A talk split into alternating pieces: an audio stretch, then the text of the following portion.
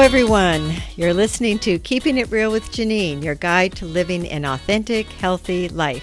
I'm Janine Strong, and today I think you're going to find my guest, Derrel Sims, to be very interesting. Derrel is the world's leading expert on alien abductions. He's known as the Alien Hunter. His field research of more than 38 years has focused on physical evidence and has led to groundbreaking discoveries of alien implants and alien fluorescence. He is a former military police officer and CIA operative. Derrel has a unique insight into the alien organization, which he believes functions similarly to an intelligence agency. He's also a compassionate and skilled therapist, and he's helped hundreds of alien experiencers all over the world come to terms with what they've witnessed. Hi, Derrel. Thank you for coming on the podcast. Hello, Janine. It's great to be here. Yes, I think the listeners are going to find this very interesting because I do believe my listeners have quite a wide variety of interests in um, how shall I say, maybe non traditional topics. Why don't you start with your background and how you became interested in this? How you how did you become an alien hunter? Well, uh, first of all, I uh, the best way to describe it is uh, I was born in 1948, and uh, by 1952, I was around going on four and four and a half, about four and a half years old, mm-hmm. and uh, some strange little creature was in my room one night. I, oh, I opened my eyes and I, I wasn't dreaming or anything. I sat up in bed and I was like, "What is he doing in here?" I'd like couldn't figure this out. Hmm. So uh, he was skinny, spindly, with a large head. He was a little bit taller than I was, and the strange thing about him is he was walking toward the wall, and I thought he's going to bump into the wall.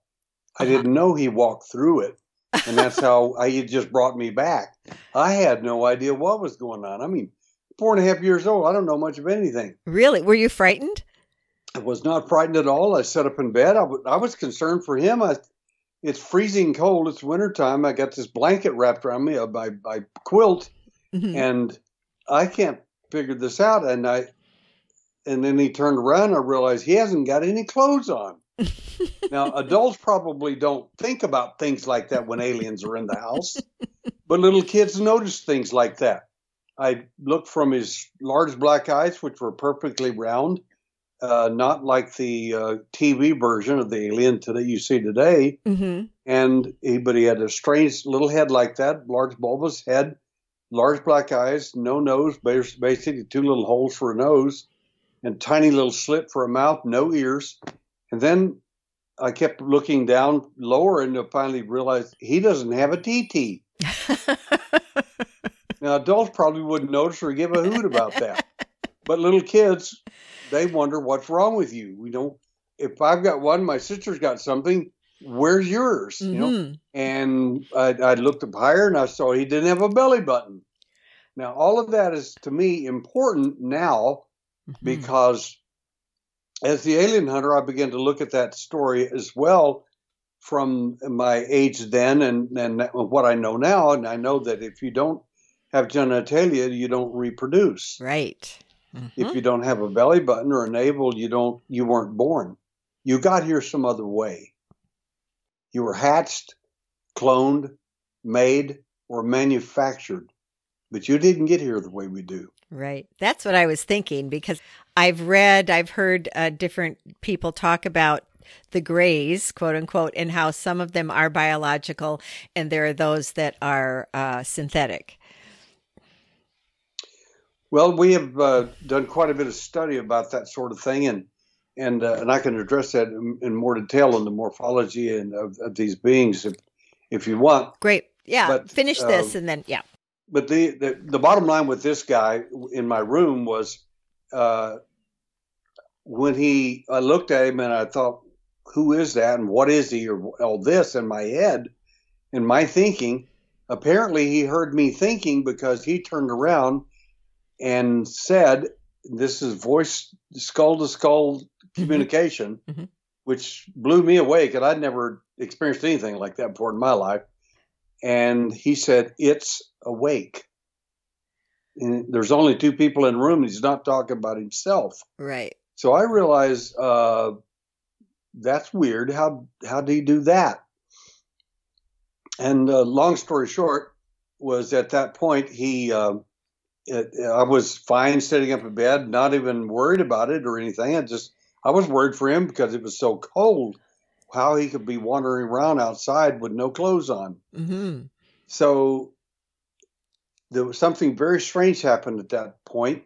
He moved toward me in a in a confrontational manner, and uh, and I saw his eyes move just a tiny bit, uh, and uh, because there's a little bit of light from our well house outside the house, and uh, my there's a, a light on the well house that shined in my room, so it was pretty easy for me to see him, and immediately I became paralyzed, and Oh, immediately a tremendous fear came over me. hmm Now, at age four, most people don't have any big fears, uh, you know, stuck in their brain. Right. Uh, and this was a fear I'd never known before, ever. And and the best way to describe it uh, for your audience, since again I'm an investigator now, I can talk more clearly about it.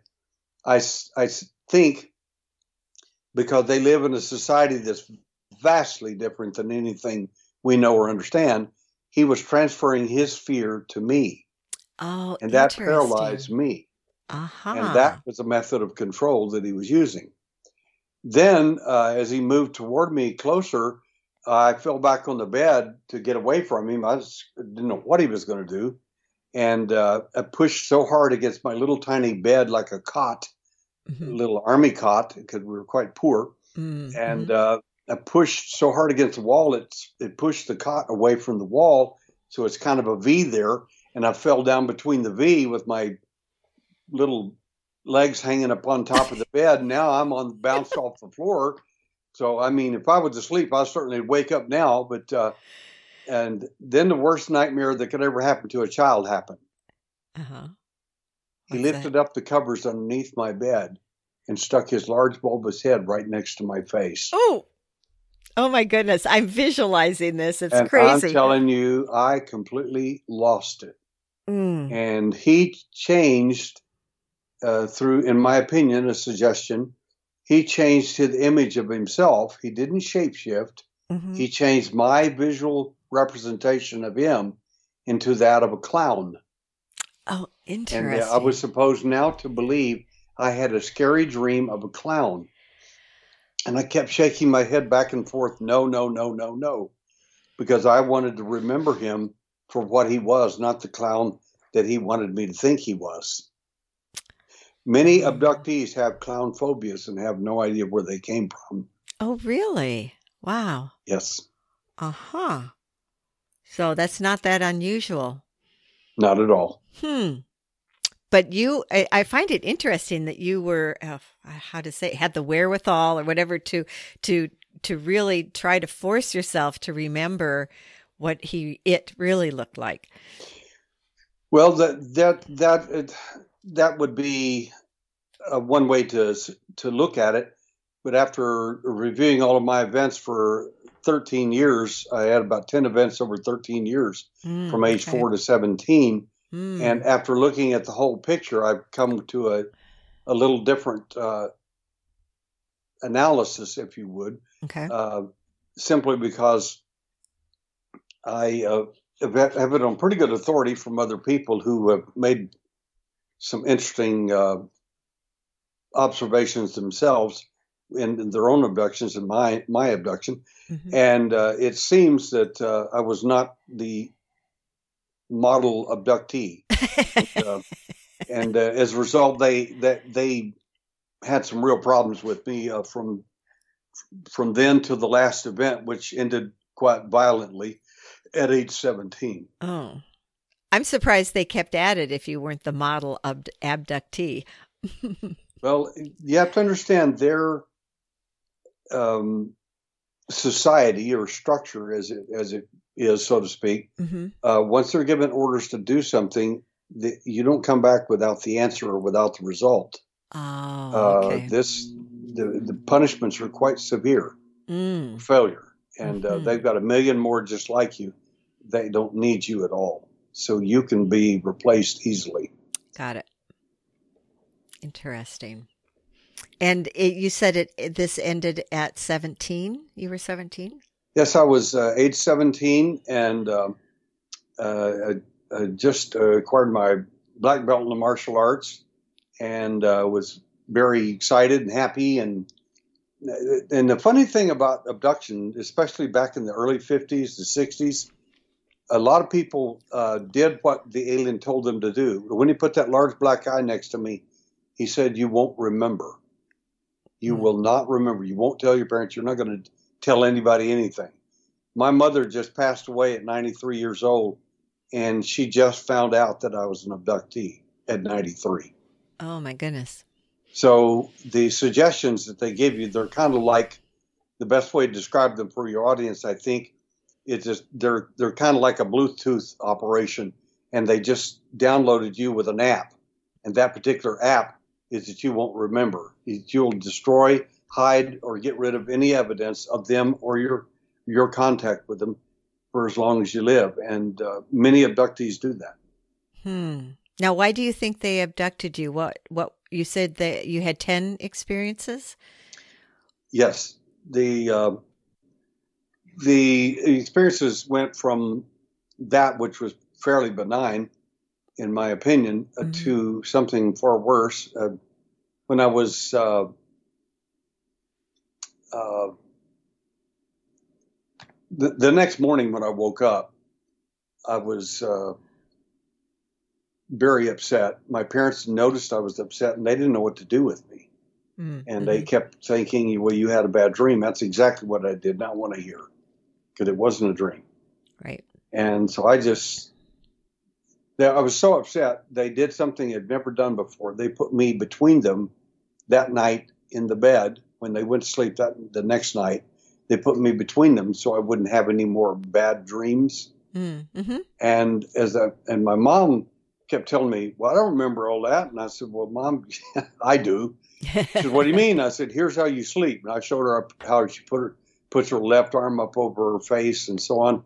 And I said, and dad uh, sleeps on his right side uh, with his back towards you. And she said, now how do you know that? That's because I'm sleeping between you. I can see you both. I'm not going to sleep.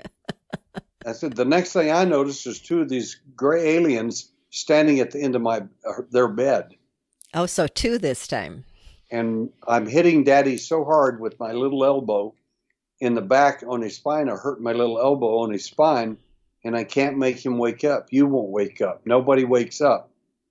And there's two of them looking identical to each other. But one of them is my captor, and the other one is someone that came with him. Hmm. And uh, I don't know what they did to me, that particular thing, except the next morning, as I'm walking around, I noticed this huge scoop mark area of missing skin out of my shin and uh, we've done a lot of work on scoop marks. And basically, what these are, if they're alien related, these are like a, a biological sample scoop taken out of the person, like for cancer or whatever, mm-hmm. and the scoop is gone. And there is a pretty good size. It's five eighths of an inch big. It's pretty large. Oh, wow. Mm-hmm. And so on a little skinny little boy's leg, a five eighths scoop like that would look like a crater on the moon mm-hmm. to the kid. And as I touched it, something very strange happened. When I, because I kids, little kids do this. They they want to pick at something like if there's a scab, they'll pick at it. Mm-hmm. And there's no scab. It's smooth. It's it's super smooth. And I'm like, well, where's the scab? And just as I put my finger in it and touched it and asked that question, I heard this like a program go off in my head says you fell and hurt yourself.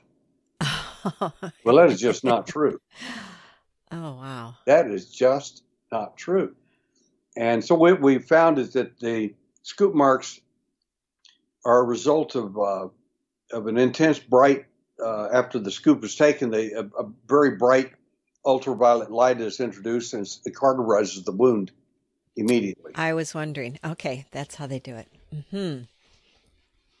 Wow. So I would assume that most people, uh, when they hear that that it was a fall or whatever the program is, they believe it. That, that would make sense. The only thing is, I I know I'm pretty in tune with my body. I know whether I fell or not. Sure. Yeah. And if I, and something that big, my parents would take me to a doctor. Mm-hmm. Five eighths of an inch hole in my little tiny leg. Mm-hmm. That that that would. But the question was, why was it why was it cauterized? How did that happen and you didn't even know it? Wow. And is it still on your leg? I mean, it is you- for yeah. fact. When we Mhm. I go to UFO conferences, I'll Mhm. often pull my pants leg up and and I have an inordinate sense of humor and I'll tell everybody my wife said I should not do this and I said why not and she said because the last time I saw a leg like yours it was flying north on a bird. so I just tell the joke and they laugh and I said this what I want to show you is the scoop mark and it's quite deep and some people just come up want to put their finger on it and see it and then they'll start telling their story. At uh-huh. At that point they realize they've got them as well. Interesting. And are they usually on the leg or are they different parts of the body?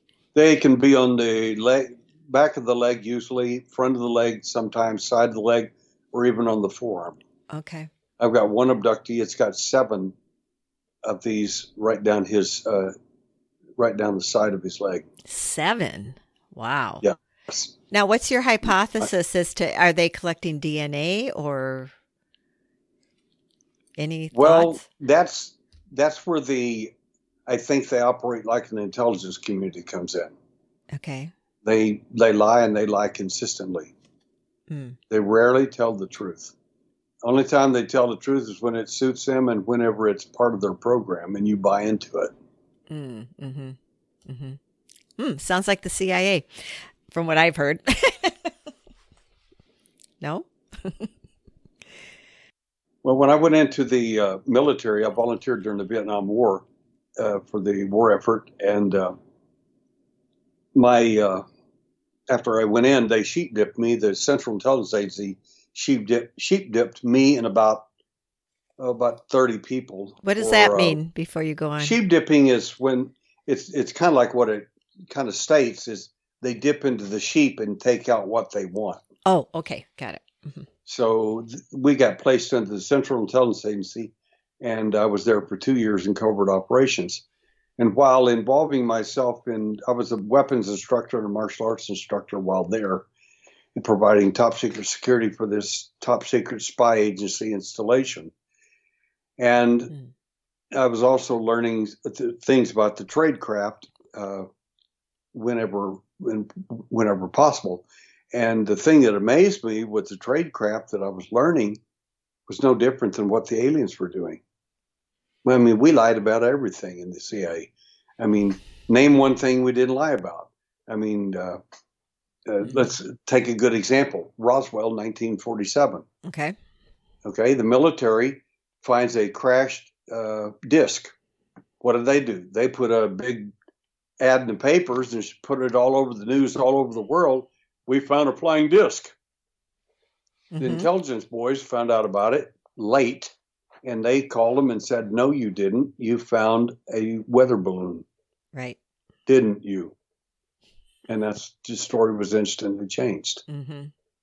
but we've got 230 some witnesses to the fact that it wasn't a weather balloon it was in fact a ufo some of those witnesses i have uh, i have several people that no one's ever talked to ever and i have one of them on uh, a second hand one that was present with the witness who was there when the roswell event happened i've got that on tape Mm-hmm. so I've never told anybody about it and what the conversation was. My point is, I'm not a Roswell investigator. I don't claim to be. I don't. It's not my claim to fame. I don't care. It doesn't mean that I don't know anything. I mean, I've been a private investigator for uh, over 40 years, and I've been a, senior military police officer for three years, and been in the CIA for for uh, two years in the covert operations end of it. So I bring a lot of investigative skills to this phenomenon because I kind of want to know what's going on. Yeah, I, I think a lot of us would like to know what's going on. And you certainly seem to have the background and skills to uh, be, uh, what do I want to say, adept at it. Well, uh, one of the things I found that was probably not really good uh, right off the bat was um, people basically, and I'm, I'm, including myself in this big picture here. Um,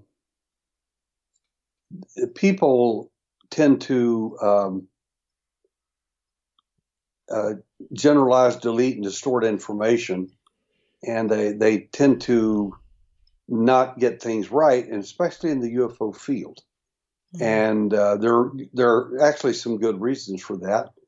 Uh, but the bottom line is, uh, I've, I've found that in dealing with UFO phenomena, uh, you can't use the your regular thinking hat, so to speak, for that phenomena. Because if you do, you're going to, in effect, uh, be uh, shortchanged. In other words, I call it the uh, UFO hat. Okay. People, um, people, as an example, um, the UFO people or anybody in the, I don't care if you've never seen a UFO, then all of a sudden when you do see one, mm-hmm. you kind of go wild and you're like, oh my gosh, what is this? You know, you're just going crazy, you know, like, well, wow, wow. And that's okay, except for the fact that it, it puts you in a, in a serious, uh, a drawback because I, I, call it the UFO hat because what you have at that point is uh, it, it's it's a it's it's a, almost a jaded view of what's going on with the with the phenomena, and uh, and you're kind of a victim to it. So uh, for me, uh, I just wanted to. Uh,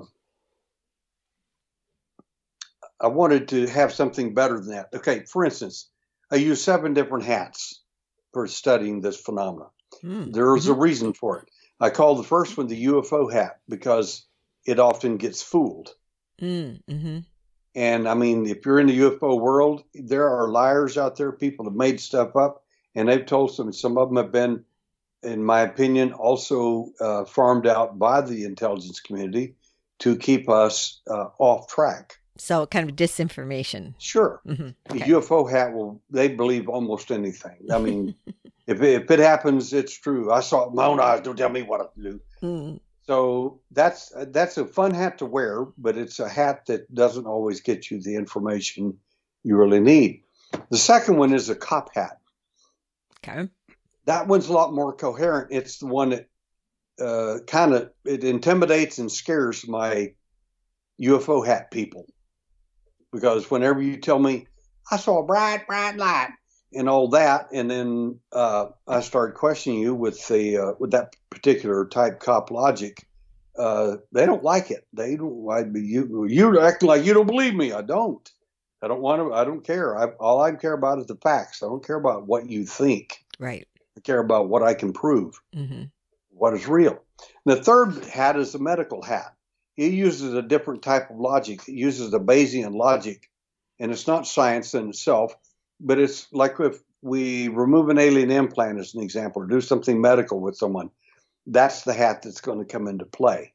And uh, but it's a different hat too. Mm-hmm. And then we have a mm-hmm. science hat. In other words, if we retrieve like some of these rare metals uh, from a UFO, in this example, and I have three of them, uh, mm-hmm. the science hat's going to come into play there because it's uh, it, it's it's based on data. I mean that that's the bottom line. It, it, data is everything to the science end of it. Right. That's that's mm-hmm. just it. Mm-hmm. Then the fifth hat is the intelligence hat. Now, this is one of the most interesting ones, and all, all and also the most, probably the most troubling. Hmm. The the plus point about it is that it wants to know everything and what's really going on beyond the cover story because it knows what you what really happened. You probably don't even know. Mm, mm-hmm. They know they already know that. Okay. And it does, and it, they don't want you to know what it is anyway. and uh, and I give an illustration. Uh, like if you if if you are a UFO investigator and and you want to figure something out and everything, and you you've done the best you can, you probably would go to a good cop and tell him the story and let him use his hat, so to speak, to to help you out. Mm-hmm.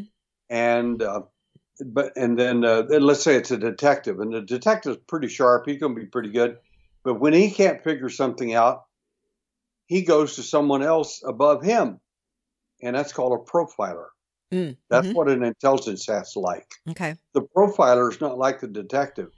The profiler, when he starts, uh, like for instance, the detective's got a serial killer Mhm. or or a serial uh, event like UFOs, is an example.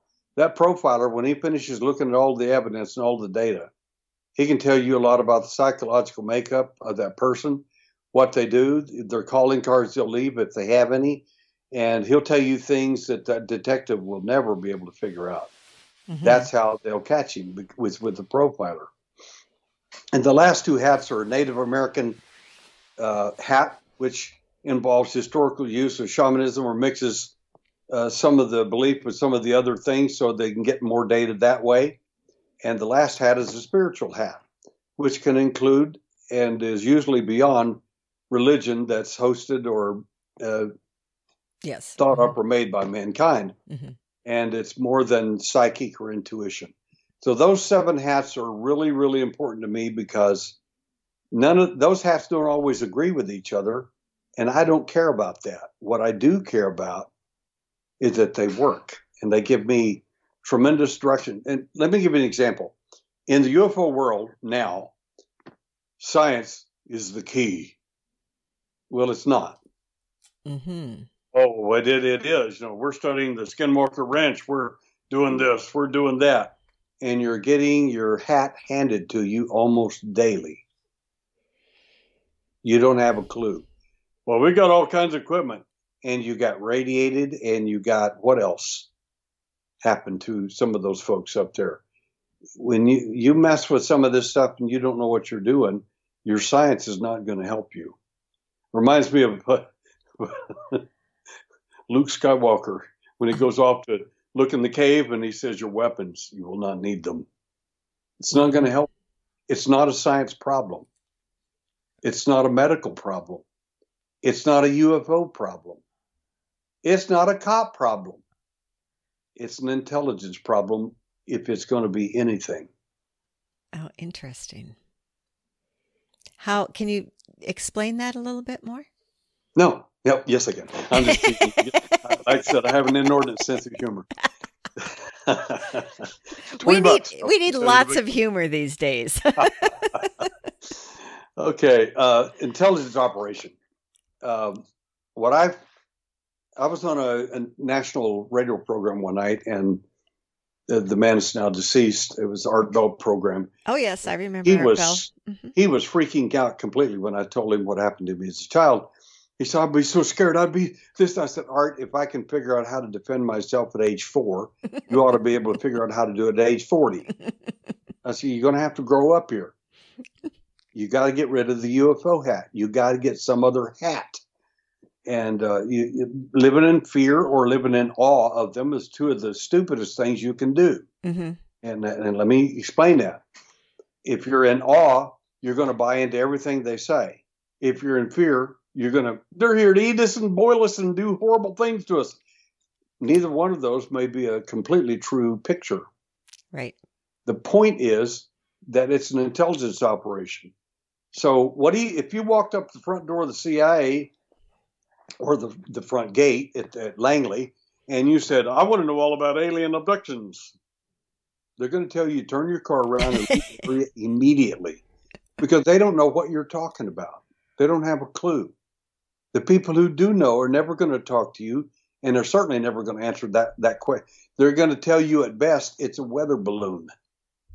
hmm Although we do have soft disc, I guess they're calling it soft disclosure these days. Oh, yes. Uh, we'll No? talk about that if you like. Sure. We'll talk about intelligence operations. This, this is a good one. Uh, I was uh, on a program with uh, uh, someone you would know immediately, an intelligence guy, and he was sitting there talking to me. And uh, they, the, the interviewer asked us both a question. now that this stuff is starting to come out about this and that and everything, what do you think? And they asked him first, and mm-hmm. he said, "Well, it's a uh, disclosures finally beginning and all that." And I looked at him and I said, "I told you not to do that." As we had a discussion about what level of the intelligence community you had actually come from before. Now you're going to make me prove it in front of God and everybody else up here. Hmm. I said, "You're you are so low on the totem pole that your job officially didn't even exist. You're what is called a shield. You're a front for the organization of what's going on somewhere else." Oh goodness. Well, he was horrified, but he still plays that card anyway, like he's a big intelligence guy. And I said, You don't understand. I said, people like you are spoon fed and given only the stuff that you're to, to blather mm. out there because that that's what people need to hear. And uh, so the lady looked at me and said, Mr. Sims, what do you think's going on? And I said, Well, recently I said this two or three star officer in the Navy dug and dug and dug as fast as hard as he could. He didn't believe in the UFO phenomenon, but he finally kept pressuring in the he's in the Department of Defense uh, uh, Intelligence Agency, second in charge, if I'm not mistaken. He finally got an audience with a corporation that knew about the UFO business, and he they they told him, uh, "What do you want to know?" And he said, "Well, I can't believe it took me weeks to get in here to see you. You know, do you know who I am?" They said, "Yes." do you realize I could do this and I could do that? And he, they said, you're not going to do anything. what you're going to do is get a couple of your questions answered. Then you're going to go back. And if you're smart, keep your big mouth shut or you're going to lose one of those stars and you're going to be retired early and lose your pension. Hmm. The corporation is telling a field grade, a, a, a general officer this. A corporation is telling a general officer this, who's in the department of and DIA, and he's like, "Bah, I'll go tell my boss." You know, he went back and told his boss everything he had found out so far, and his boss looked at him and said the following: "I want you to keep your mouth shut about the UFO phenomena. I don't want to hear that word mentioned again. I don't want you doing anything further, and this conversation is over." As of right now. Do you understand me? Wow. It's it's it is an intelligence problem, believe me. Well, I mean, my that's kind of my understanding is that uh, most the presidents don't know. I mean, a lot of top officials don't really know what's going on. That this is kind of a, a covert would call it black ops kind of. Yeah, it's uh, about the only president that actually had a, a decent clue about anything was uh, General Eisenhower, mm-hmm. and uh, he had heard rumors about this place called uh,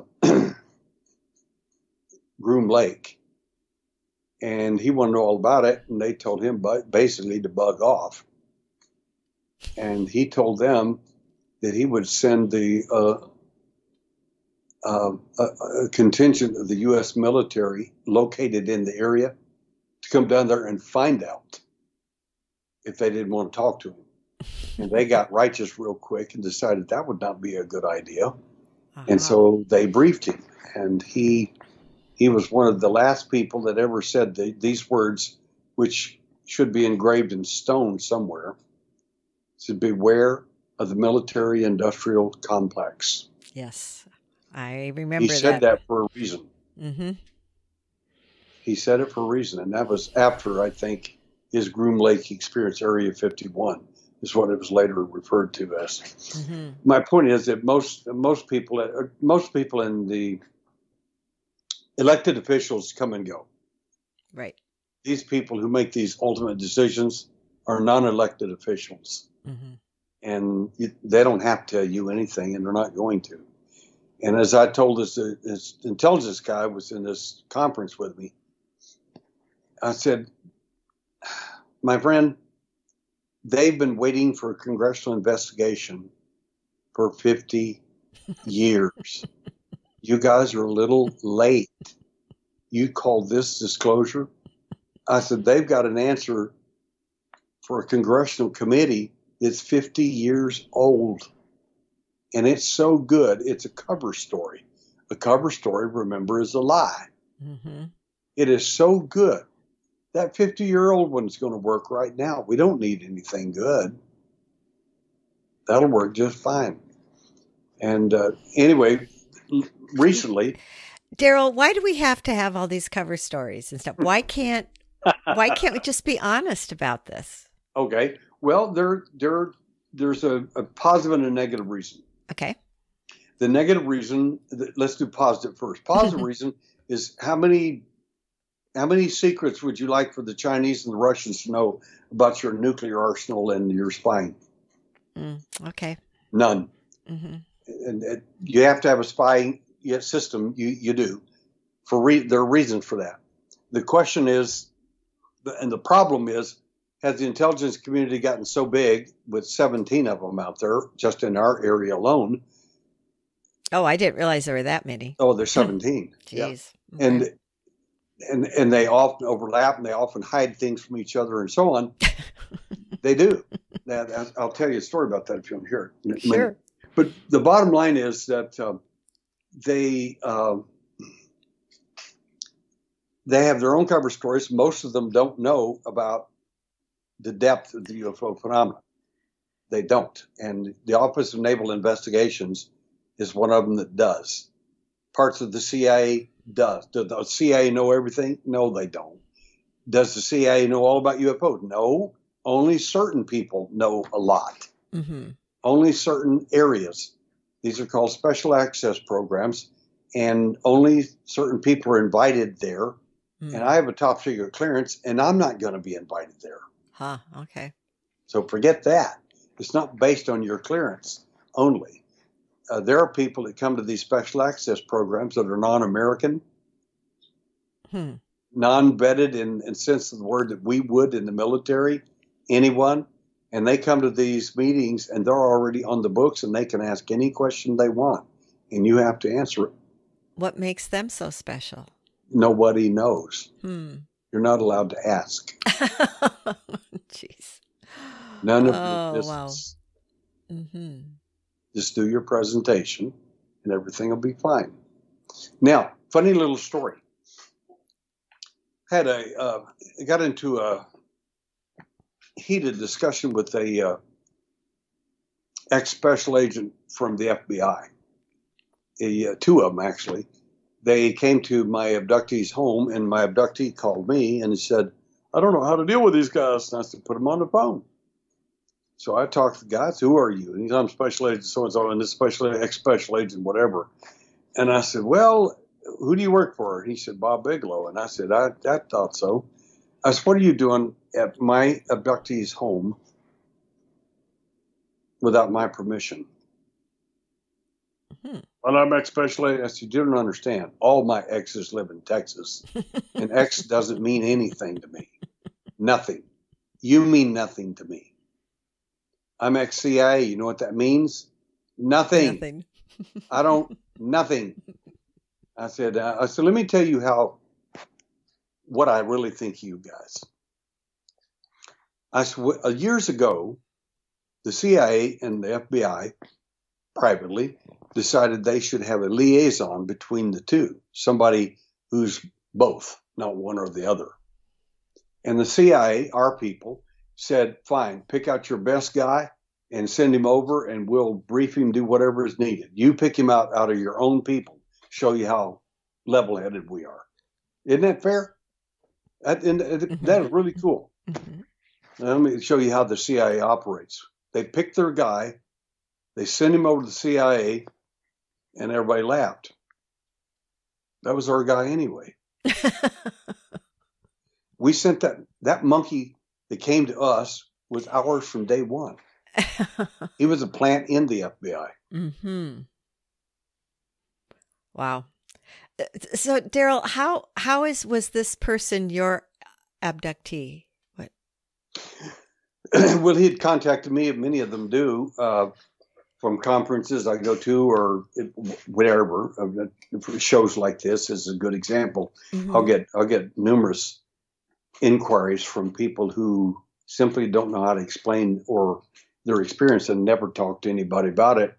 And okay. since I'm very confidential, they will, oh my gosh, this is great because now I can talk mm-hmm. and nobody's going to do anything weird. Got it. So he contacted me and, and uh, he had uh, had an altercation with an alien and it uh, left some DNA on the floor. Mm. And of course, these uh, two ex special agents were sent there by Bigelow to find the DNA.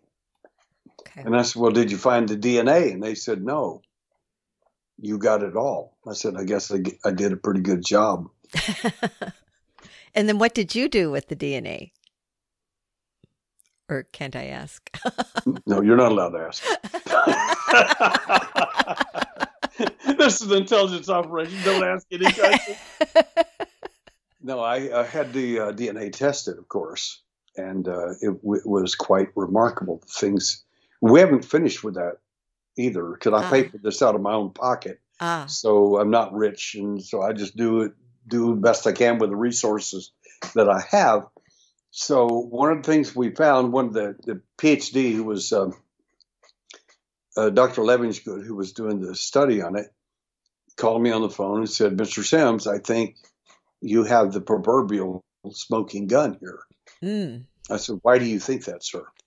He said, uh, "You're looking at the x-ray scans I sent you? And I said, yes, I am. He said, what do you see there? I said, I'm not qualified to tell anyone what that is. He said, just tell me what you think you're seeing.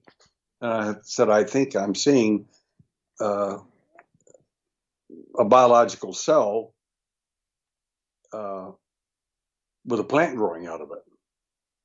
Oh. He said, that is correct. he said, I have studied cattle mutilations for 40 years. And we've got the biological evidence of the cattle, the animals, and so on. He said, but what you have here is the DNA from the animal source and from the alien as well, together. Oh. He said, I oh. think you have the smoking gun. So, would this be like a hybrid or because you said it's from an animal and from an alien. Yes. I, oh. The two dogs that the abductee had uh, attacked the aliens that were current were present. Ah, okay. These are two giant Rottweilers. Oh, okay. Bad the pick next, of, of an abductee. All anybody remembers, he wakes up in bed the next morning with his wife and the two dogs are back in their cages locked up. And, and they were DNA, they weren't DNA the night on before? the floor where the dog apparently bit the alien. Oh. Now the interesting thing of the dogs, and I have the photographs and history of them, the dogs within 30 days were dead. They literally starved to death. Oh the veterinarians said they could not absorb protein anymore. He had no idea why. Of course, he didn't tell him had bitten into an alien. Oh my goodness. Wow. So some people may tell you they taste like chicken, but they're definitely not good to to swallow. Wow. Huh. That's interesting, isn't it? Hmm. Now, you've taken implants out of people, right? I have conducted 27 surgical interventions in which we have removed things referred to as often described as alien implants. Yes. And how do you know? excuse me. How do you know they are? Where, where, where do you send them, or what do you do with them? When? Well, they're uh, they're they're often found quite um, um, accidental. Okay. Most people do not know they have this sort of thing. Is that because they're they, deep enough that they can't tell? yeah, there's no there's no ill effects or anything, so they don't know. Like the a lady came to me after I was on a program in, on TV in Houston in 1995, And she said, Mr. Sims, I think I may have an alien implant. And I said, What makes you think that? And she says, Well, uh, she showed me these x rays and they, these three little metal like clips that are in her foot. And I said, Well, I said, That's uh, looks like a surgical clip from an osteotomy, a foot surgery. Mm-hmm. And she said, That's what I thought. That's what my doctor thought. And I said, Well, how did he find him? He says, Well, I had a splinter in my foot and it was really got infected. So he wanted to nat- naturally do a million things and tests and everything. It cost you a fortune. And then all of a sudden, um, he says, "Well, what's what?" He took the X-ray. What are those metal clips doing in your uh, around your toe there? And she said, "What metal clips?" so we surgically removed those. I flew two abductees from the Houston area out to California, and uh, we had a podiatrist and an MD remove the hand implant and the foot implants. And in those remarkable cases, uh, the, the, the NIDS, uh, the National Institute for Discovery Science, uh, contacted me, 18 scientists, and they said we would like to uh, for you to come to California do to Nevada to do a, a review for us, and I said fine, and I did, and they were so impressed. They I was the only UFO person out of all of them that were there to get funding uh, that they said we, wow, we will pay for thousand dollar study to have those things looked at. Mm-hmm. The quarter inch needle like projections, there were three of them in her foot, turned out to be rare meteorites from the Widmanstätten or the Yautsheng meteorite. Rare meteorites. Now, what are rare meteorites doing inside a woman's foot? Good question. Wrapped up in her own skin, like a biological scoop mark you might use later on to wrap an implant in. Mm, hmm Mm-hmm. Because when the biologist looked at it, he said, "Well, that's just uh, there's a, the objects were in there. That's uh, obviously all that is is just uh, that's no more than than this. Uh, uh it's an inflammatory process." I said, "Just check it," and I because I, I, knew it wasn't. Mm-hmm. Check it to be sure. I want. I have to be sure. He checks it and he says, "Oh my God, if that's a proteinaceous coagulum, which is a $50 word for, for saying there's a whole group of things in there. He said, that's a keratinous material. What would keratin be doing inside next to the bone? He said, that's impossible. Keratin cannot exist. Keratin is your hair, yeah, that's I skin, mm-hmm. and your fingernails. And he said, keratin does not appear inside the body, so therefore it didn't happen got it on film, and I've got 17 witnesses, two doctors, and he said, "I don't care if God was there." He said, "I just told you, keratin cannot be inside the body." But keratin is also a scoop mark, isn't it? Uh huh. Later, a Nobel laureate came to us and said, "Mr. Sims." If you can replicate that process of non inflammatory cells that you have on the outside of that implant, if you can replicate that in a laboratory, you may have a Nobel laureate find because organ donor rejection would be passe. Mm, hmm And I said, Well, sir, mm-hmm. I was born at night and I was born in Texas, but it wasn't last night. What laboratory do you suppose I could send these to with great assurance that it would never be stolen, robbed, cheated, lied on or anything else. He said, not one. I was going to say that was going to be my answer. I said, like I said, last it wasn't last night when I was born. Wow, Derrel, what do you? What are these implants for? What are they for? Yeah. You... I've got to make a call, quick call here. She wants to know what they're for. no, seriously. Uh, that's good. That's a million dollar question, really. That's a great question because everybody with UFO hats on say the following Well, those are tracking devices, those are uh, transponders. Uh huh. Take yeah. your UFO hat off and put a different one on. and you'll get a different answer. You'll get something closer to the answer. When we put the medical hat on and look at it, we realize they're put in there in a way that the body can't even find them. Mm, okay. They're not. So they're they not can't reject it. They're, they're can't not a foreign it. body. They can't reject because it's it's the keratin is your own body, Mm-hmm. so it's not rejecting it. So that none of that. So that that's pretty astounding stuff. So we can say that they're not transponders because they already know where you're at. Right. I mean, how did they find you to put the implant in to begin with? Mm-hmm.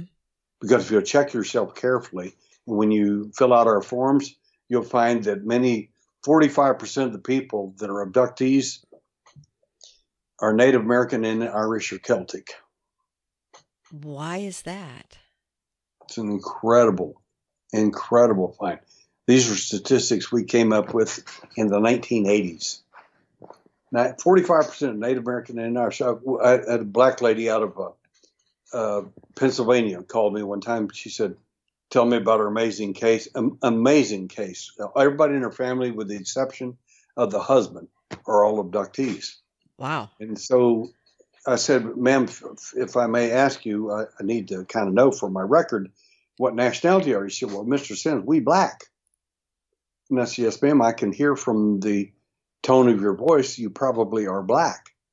But most of us are not pure anything, are we? And she said, oh, we Cherokee Irish. oh goodness. That's now, how did I know that? Absolutely amazing. The boy she adopted, the young man she adopted, one of the prime people in this story, she adopted him, is Cherokee Irish. wow. Isn't that amazing how that accidentally occurred?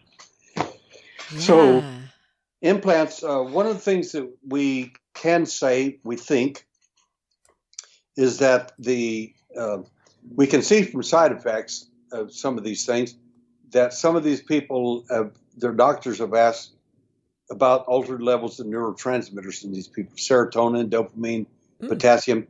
Mhm. And so I asked a pharmacologist about this. What does that mean?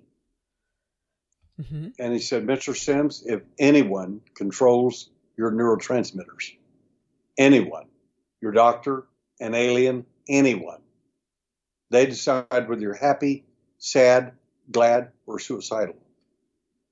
They Okay. choose. Mhm. You don't. Interesting. That's well, that's interesting because a high percentage of people that are abductees is it's on our questionnaire. We never tell anybody who or what, nothing. Other than the stats are all we're interested in. Mhm. Uh, we ask the question: Have you ever had suicidal or harmful thoughts about yourself that were not yours? And a fifty-one percent say yes. Now, how do they know that they're not their thoughts? I would think that it would be hard to differentiate whether they're, you know, my thoughts or somebody else's or some some thoughts from somewhere else. a good example of this is uh, uh, you, you, for instance, you uh, you might have an overwhelming urge to to uh, hurt yourself, either or jump off a bridge, that sort of thing. Whereas uh, that would it's not normal for you, not a not not in, in any sense of the word appropriate for you to do that. I mean, it just Got it. Okay. You're in in other words your life situation doesn't doesn't inform that at all. Not at all. These Okay. people, uh, these are not people who are suicidal and had those thoughts. These are people who never had those thoughts. Got it. Uh, I went one time to the bridge of the called the Grand, uh, the Royal Gorge, and uh, uh, we were when I was a kid went out there, and had this incredible interest what it would be like just to jump off. Now, what what's the point? I got away from the edge of the bridge because those are not my thoughts, Right. not at all. Got it.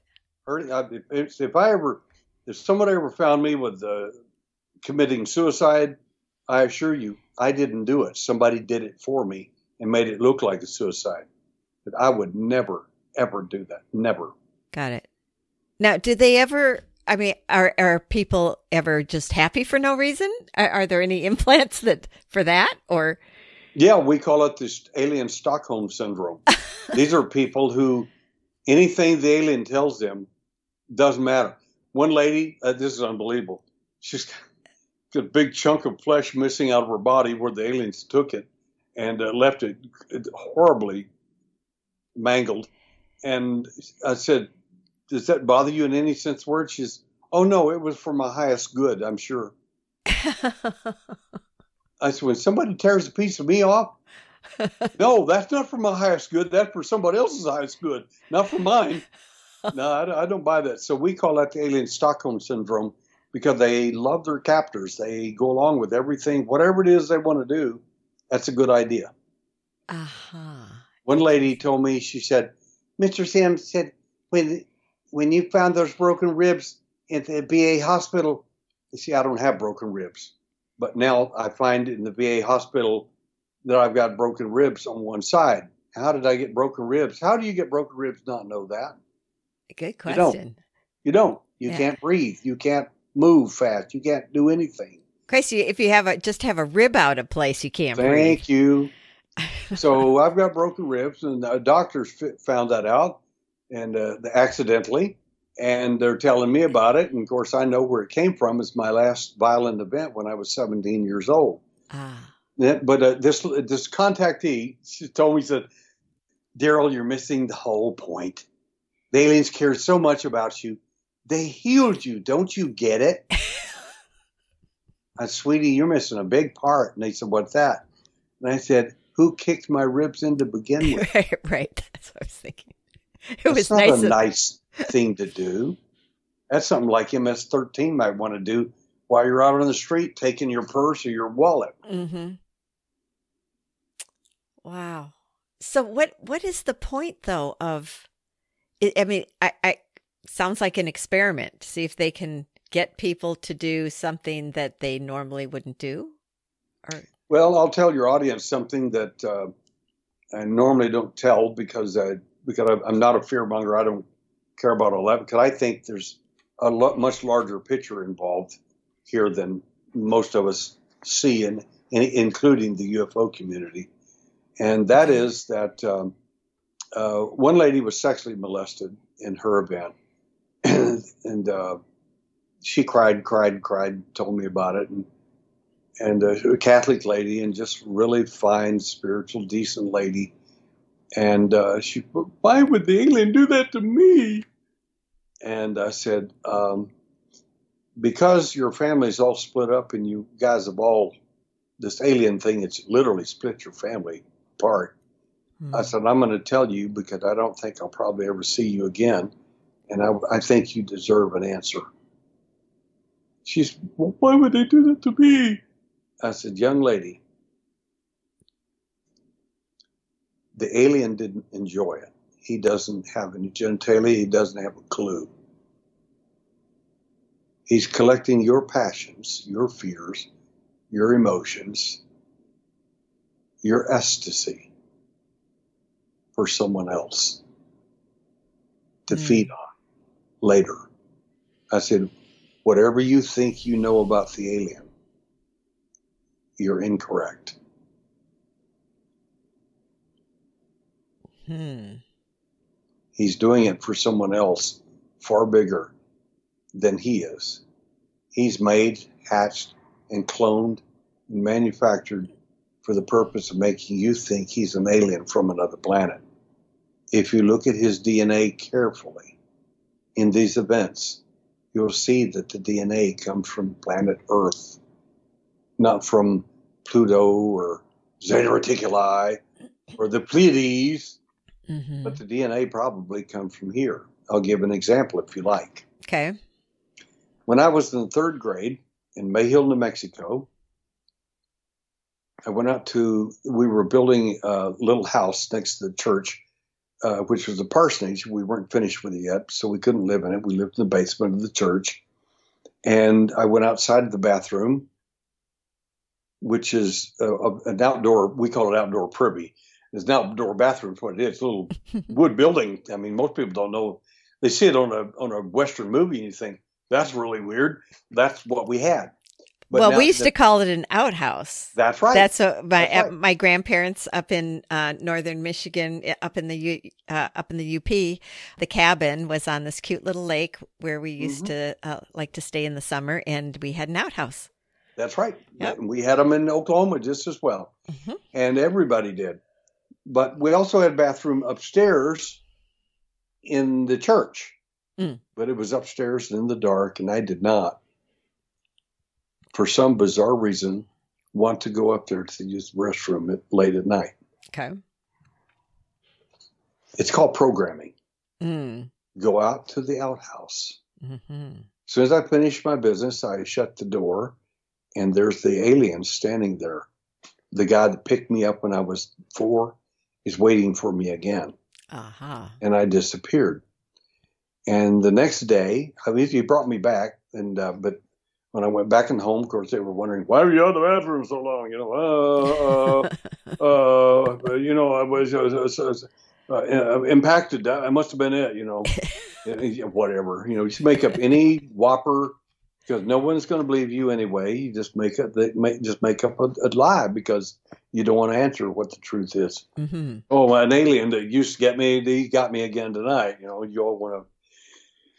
But the next day, that was Friday. The next day was Saturday, and I was out of school, and it was the summertime, and I was.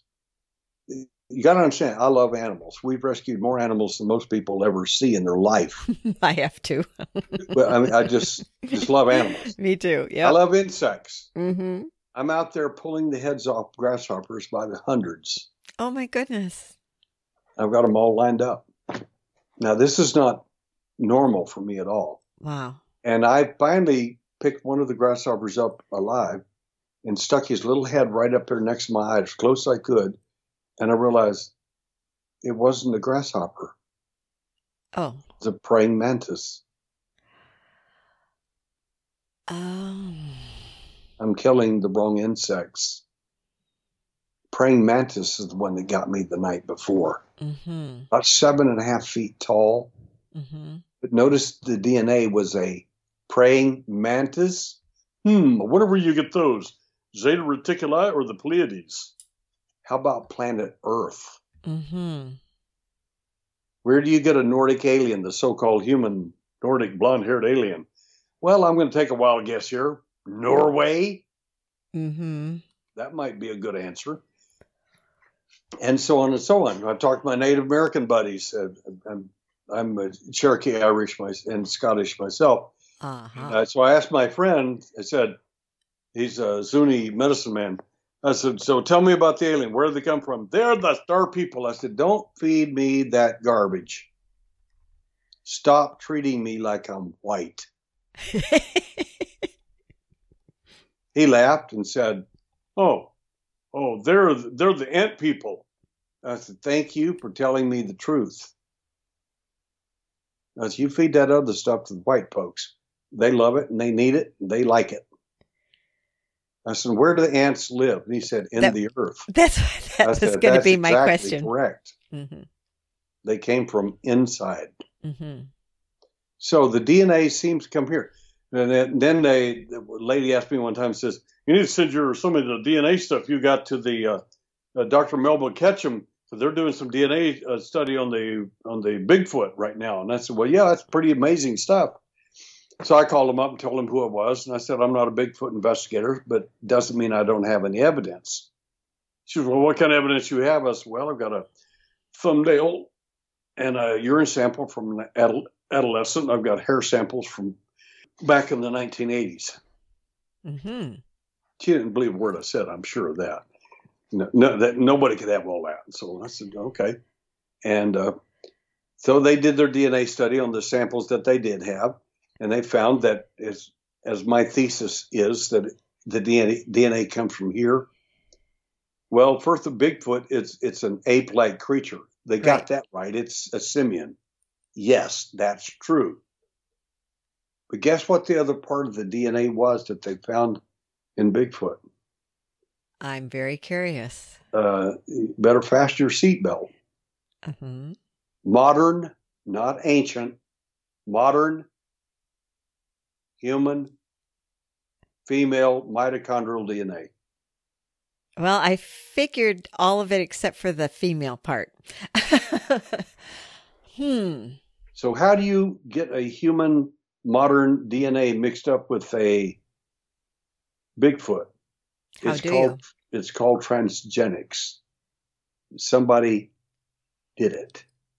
Made, hatched, cloned, manufactured for the purpose of making you believe whatever it is comes from somewhere else. So, are you saying like in a lab? Okay, Okay. but not here. Not here. Where? well, the questions just keep coming. I see. I'd probably be a good investigator. You would. You, that's why you're grilling me, tearing me to pieces, tearing.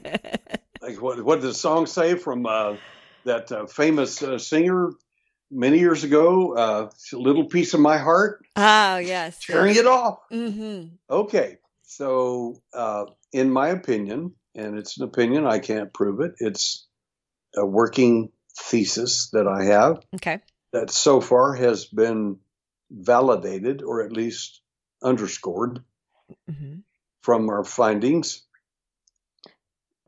We have uh, photographic evidence from NASA and ourselves as well of craft that are so huge that the best way to describe them is one of them is 50 miles thick and about 600 miles across. Whoa. And Okay. yes, I have it on film. wow.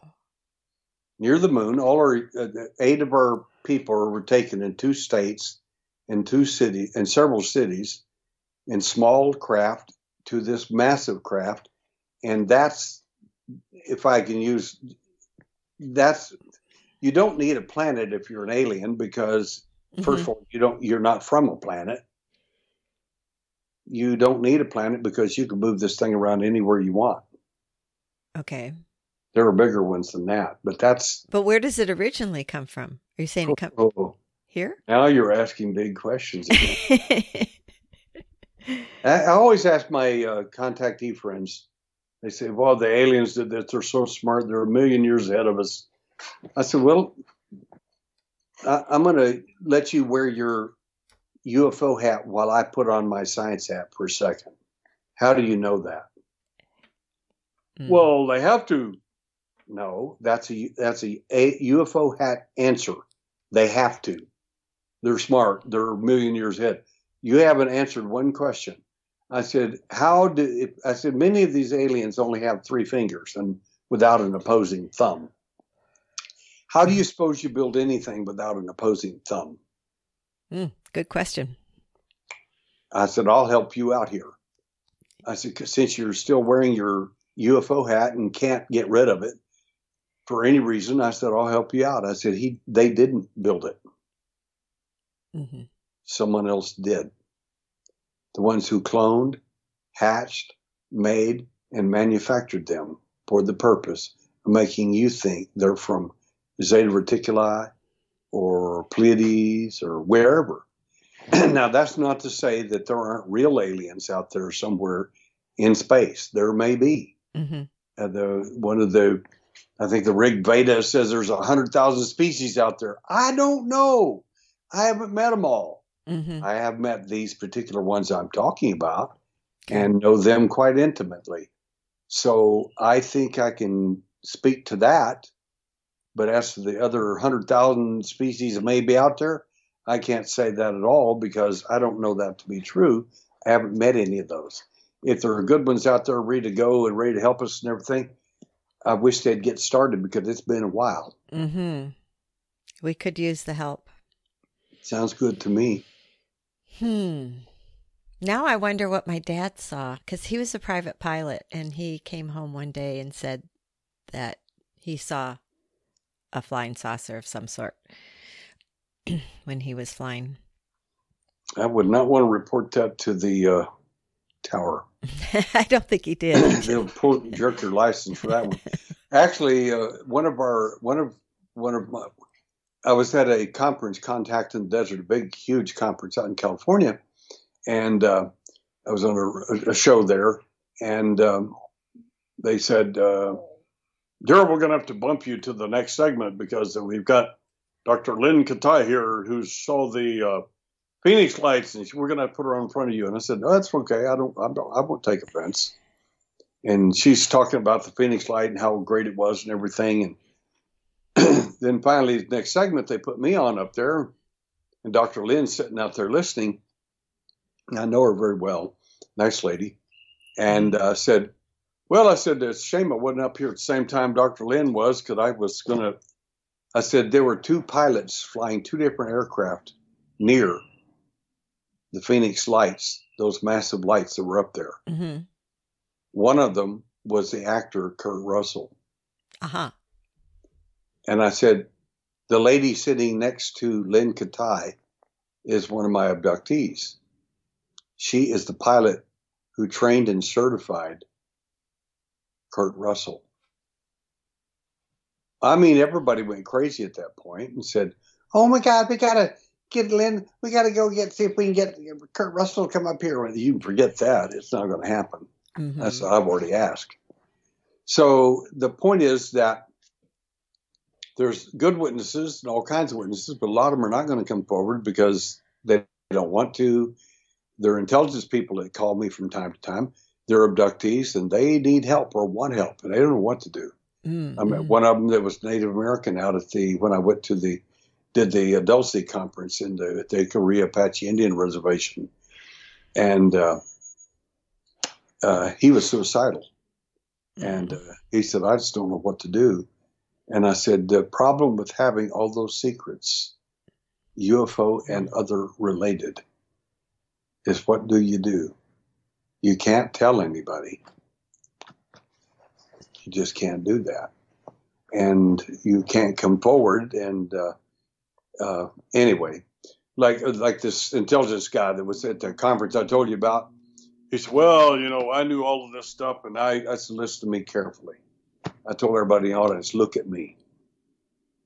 Let me explain some things to you. My friend here doesn't have a clue about." Does anybody understand what a top secret clearance is? That's there are three primary clearances, and top secret is the highest level. Now, there are many clearances inside the top secret clearance that go way up, much higher than mine. Mm-hmm. My point is that there is a thing called rendition. Rendition. Rendition mm-hmm. is a, they made a movie about it one time with Robert Redford. Mm-hmm. the seriousness of what I'm fixing to tell you, it's real if I come up here and say, "Oh, I'm all connected to CIA and all that still," and I'm telling, I'm going to tell all the big secrets, and I actually do, and actually get people exposed and things like that, they have a little place for me. It's called rendition. It's a prison outside the United States. The United States owns it but doesn't run it, and I'll be there for the next 40 years, and no one will know where I'm at. Wow. I said, My friend here seems to think he can tell you anything he wants to about anything, and it's all okay. The reason he can do that is because he doesn't know anything to begin with. Mm. On the other hand, if I do that, I'll end up missing within the year. Got it. I said, so that might give you a sample of a guide to some of these people are telling all the big secrets out there. Mm-hmm. They're not. Mm-hmm. They're telling the things they can tell. Right. And it's okay. Right. Yeah, that well, with some people that's what I've figured out already that they've that sure, sure. Uh, they they are saying what they've been allowed to say and and no more. Um, Derrel, how can people contact you if you, well, if they need to? that's that's really funny. I was going to make a joke, but like like the A team, you can't find us. You, know, you just have to. We'll find you. That sort of thing. Uh, they can reach me at thealienhunter.com. Okay. They can go there and click on the to you can click it on click on it, and it'll actually uh, email me, okay. and I'll answer your questions. Uh, there's no charge for me doing that. Uh, there are a few products we have there, not many.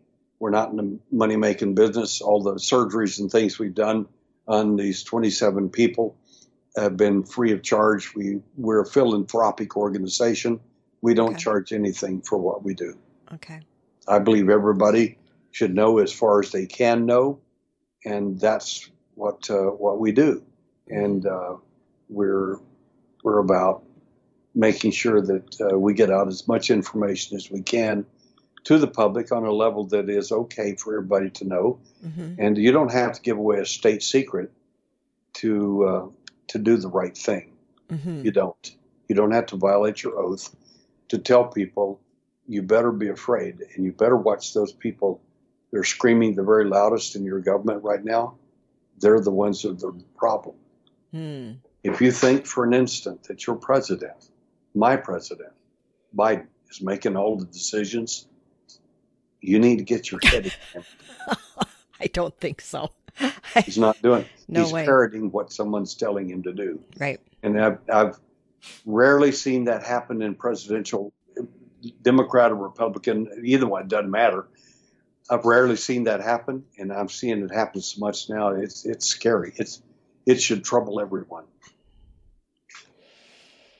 Hmm. Not being political here. Yeah. I'm just telling you, watch out for your own self and your own family, and uh, please, go to the polls and vote. I'm not telling you how to vote. I'm telling you, go vote your conscience. Do it, but be informed. Are, is there a way we can have fair elections without? Uh, geez, I was watching a, a little documentary just the other day, and how the votes are counted in Europe, and and everything's on the internet, and it's really easy to get in there and change votes. And geez, There, there are a lot of people that are going to be watching this one pretty carefully. The uh, I'll give one political statement. Uh, uh, when the Hunter Biden uh, laptop came out, all the ninety nine percent of the news media said it's a it's Russia collusion. There, Right. there is no laptop. That's just obviously not true. Even even the mainstream media is saying, "Oh my God, he's got photographs of him doing all kinds of weird stuff." That's true. I'm not Mhm. picking on the man. I'm uh, he needs help. right? But what I'm saying is that uh, he was compromised by the Chinese, and uh, and I think that goes higher up as well. That's my opinion. Mm-hmm. Being in the intelligence community, it would that would be one of the first things I'd want to do is compromise the relatives of certain political officials Sure. so that you could use that. I mean, Mhm. that's what intelligence is all about. Mhm. And if anybody thinks the Chinese or, or whoever did not do that, well, I, I listened to a, a, an amazing statement. The Chinese, during the election, right in the middle of the election, they gave a speech and it was translated into English, so I was listening to it. And the Chinese official there, right under the president himself of China, hmm said, Don't worry about the elections. They said, Well, what if Trump wins or what if this person wins? They said, Everything will be fine. We have it all under control. they said that openly. There was they weren't afraid about the election in any way, shape, or form. They said it will come out exactly. There's not a problem. All our people are in our in position. And I can tell you, I'll give you a hint. Whoever the Chinese, whoever, if you've got investments in Chinese money and you're politicians, there's a reason for that. Right. In California, the uh, uh, who is the, the leading person out there in the, on the intelligence community? Mm-hmm. Her driver was a Chinese foreign national driver of her car for 19 years. Right. They just they prosecute him as a spy. How much? How close do you want them to get? Yeah. I know. I it seems to me like just about everything on this planet needs an overhaul. You bet. wow. Well, Derrel, this has really been fascinating. I, I I'm so glad you came on. Is there anything you would like to leave the listeners with, or do you feel Yes, complete? I would. If you if you had alien experiences and you would like uh, to be part of a support group, it's very private. Uh, we have a support group. It's wonderful. They're very private people, good people, fun people, different views, different views altogether. Some are contactees, some are abductees. It doesn't matter. It, we, nobody picks on anybody. It's a very safe environment. Mhm. And second, if uh, you want to talk to me personally, you can just go to alienhunter.com thealienhunter.com and click on it, and uh, you can read all kinds of fun stuff there. You can contact me. I'll be glad to answer your questions for you in private if you like. Great. Thank you, Derrel. This really was an eye opener. I'm sure we could go on and on and on. There's just so much to talk about, and I have so many questions, but uh, I think for today, this is probably quite good. Wow, thank you. Thank you, everyone, for listening. Remember, the podcast website is realjanean.com, and Janean is J A N E A N. Please consider subscribing through your favorite podcast provider, and please share this conversation with your family and friends. I'm sure they'll find it quite enlightening. And remember, you can find video slideshows of all my conversations on YouTube and BitChute. Please share this conversation with your family and friends. And as always, thank you so much for listening. If you made it this far, thank you and take care. Until next time, be well.